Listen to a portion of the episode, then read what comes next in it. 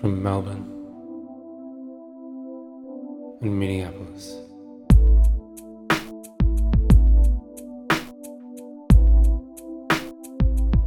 This is for Christ's sake.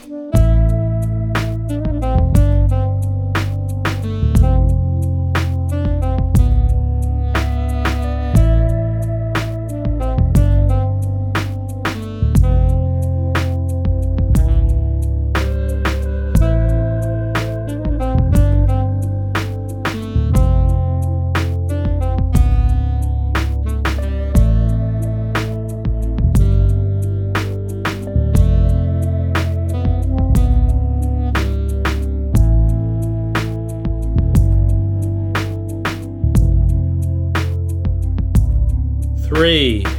I stepped into a phone booth near the hospital lobby. I got out my notebook and found the pharmacy number and the prescription number. I also found the pill I had taken from Karen's room. Hello, and welcome to For Christ's Sake, um, episode 17? 17. All right, I'll take your word for it. Yep, yeah, 17. The fourth 17. season of For Christ's Sake. Why don't we, why don't we say Uh, the fourth, a, the fourth um, uh, cycle of For Christ's sake?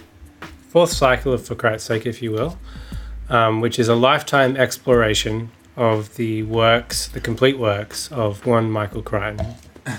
Why not say the lifetime exploration of the lifetime of Michael Crichton?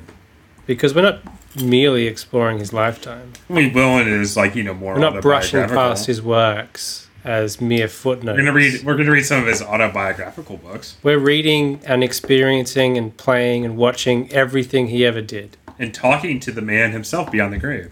Like on occasion. Indeed. Uh, anyway, my name is Hugh. I should introduce my co-host, or you can introduce yourself. What would what would you like to do? No, introduce me. All right, you're Hunter. He's Hunter. And um, this is for Christ's sake. I've already said that. Season four, I've already said that too.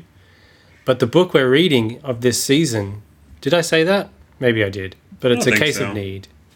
Written under the pseudonym Jeffrey Hudson. So this was back in the era when uh, Crichton was just a fledgling author with moderate success, publishing works not under his own name. The previous three were under the name John Lange. He switched to Jeffrey Hudson for this more sedate affair, I guess. Is the next one the Andromeda strain? Is that right, or do we have like a bunch of other crap left to get through? Uh, it's possible there might be a Lange before the Andromeda strain. I know there is after. Let's But, uh, I'm not List of sure. Selected works. Oh yeah, not only is there. Yeah, there's one more Lange before we get to the Andromeda strain. It. Lange before the strain.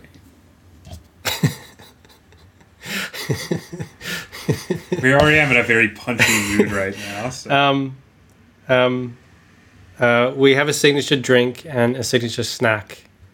I mean, not combined. We each have our own. We selected it independently Mm. based on an initial survey of this book's first chapter. Try to select something appropriate. I've got a cup of coffee to keep me awake, as it does for doctors, I guess, and an apple, which keeps doctors away. What have you got? I have a uh, salt and vin- a bag of salt and vinegar chips. Apropos, because the main character, Mr. John Barry, is a little salty at times, and he can be a little vinegary too. And I got a gimlet Right. because uh, that's something that a doctor would drink at one of their fancy clubs. Hmm.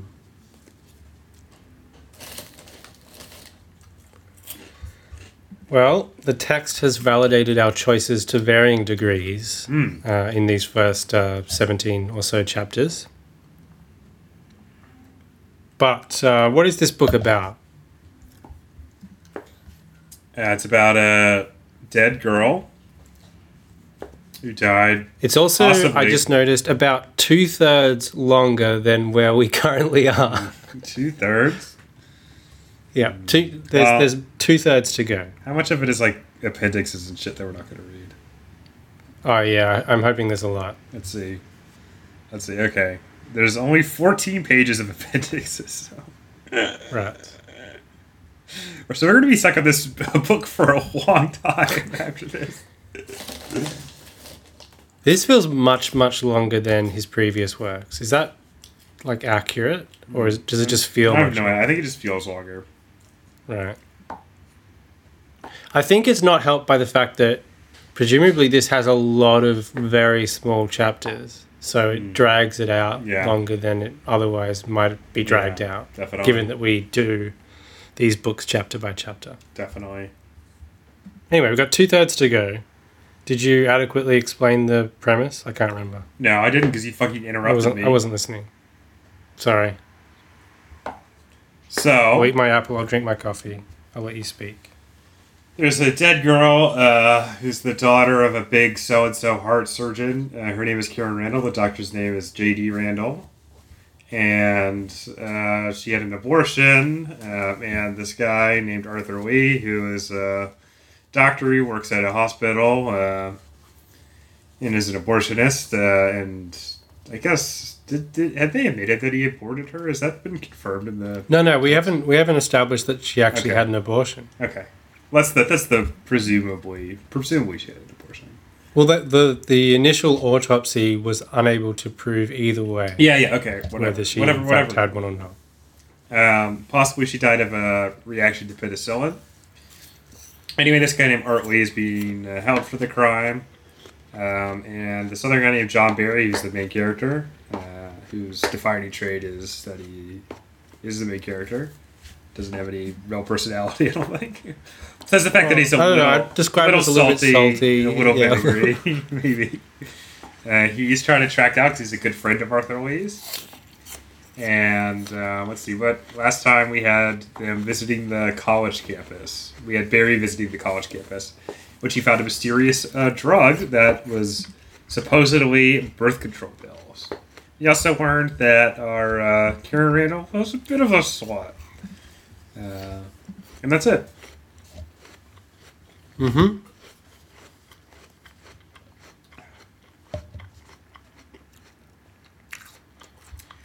Uh, what happens in this very short chapter?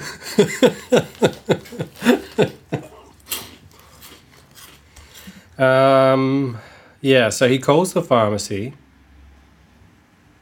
He reads off the prescription number from the bottle of tablets. And the pharmacist says, Yeah, this is what it is. It's a variety of aspirin or painkiller. Mm-hmm. Well, apparently. And uh, And he calls the no, he calls the uh, person who prescribed it, and um, this is where this is where you're you're you're dumb. this is where I'm dumb. Yeah, because the prescription is for a, a pain killing drug for menstrual cramps, which he's using the bottle to store aspirin. Um, Yeah. so the aspirin wasn't prescribed. I kind of zoned out. I just wanted to. I just wanted to make you feel bad.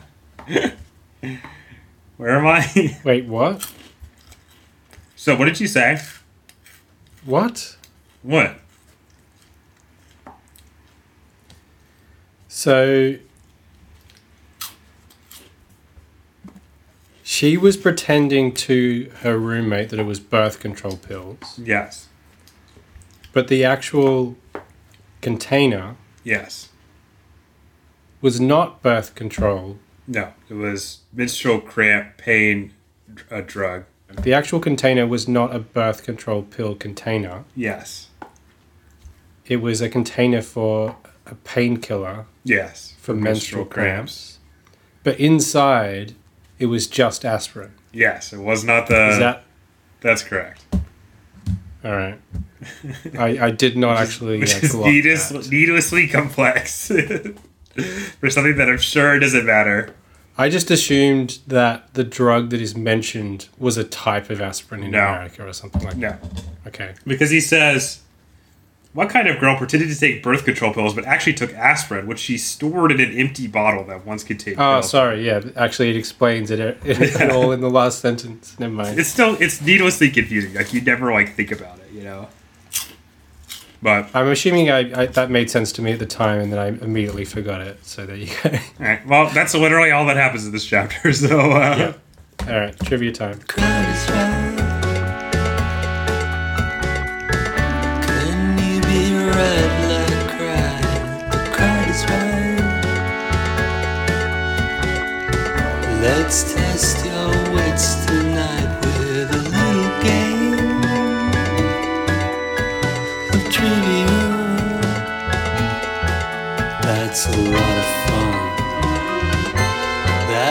That we're you. Uh, uh, uh, uh, the crowd is right. Will you be right like crowd? Crowd is right.